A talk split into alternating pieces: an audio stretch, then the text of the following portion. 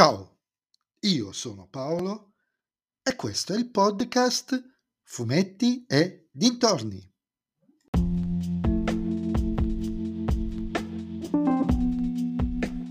In questo nuovo episodio del podcast vi parlerò di supereroi delle leggende DC 88, Batman Arkham Asylum, Arkham o Arkham, non lo so, scritto da Grant Morrison e disegnato da Dave McLean, McKean, edito da RCS.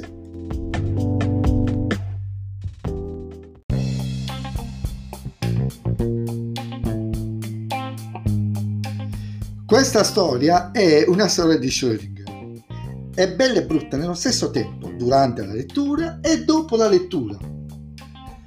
La storia riguarda il famoso manicomio criminale di Gotham City, in cui Batman è costretto ad entrare per affrontare una insurrezione capitanata dal Joker, trovandosi in una situazione molto più complessa dai tratti mistici ed esoterici legata alle origini del manicomio e al dramma che colpì a suo tempo il fondatore.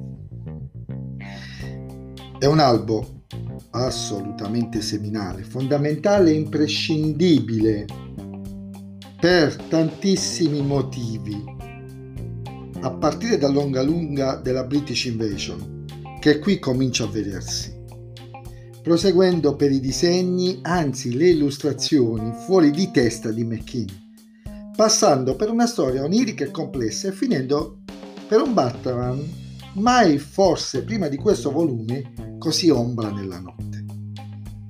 Però quando ho finito di leggerlo, in testa mi sono rimaste delle perplessità. Perché indipendentemente dalla potenza evocativa di questa storia, delle illustrazioni di McKean, del suo modo di giocare con le vignette e con la gabbia, assolutamente inesistente per certi versi nonostante la storia sia ambientata in un manicomio, il tutto risulta estremamente confuso e a tratti quasi illeggibile. Non è una storia, le... diciamo, partiamo di base, non è leggibile di sera con la luce della Bashur, specialmente quando c'è il Joker con le sue parole che si fondono con il disegno.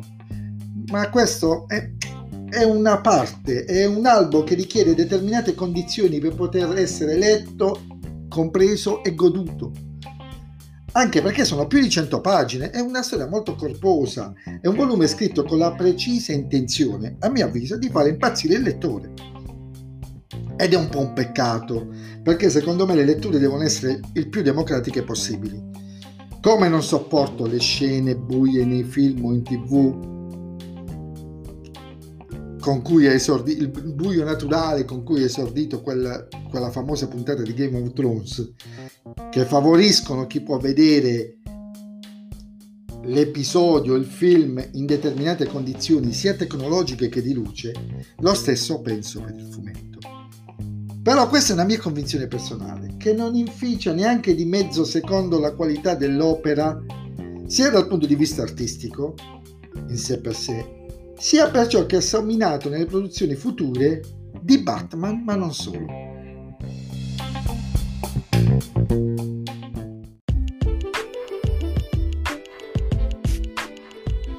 E anche questo episodio del podcast è terminato, voi mi riascolterete nel prossimo episodio, però vi invito a venire su Instagram e dirmi cosa ne pensate anche voi alla pagina Fumetti e Dintorni di Instagram, il profilo Fumetti e Dintorni, non vi sbagliate a dirmi cosa ne pensate anche voi di questa mia visione della democraticità della lettura, oltre che della storia ovviamente. E se vi piace il mio podcast allora condividetelo con i vostri amici. Se non vi piace il mio podcast condividetelo con chi non sopportate. Ciao a tutti!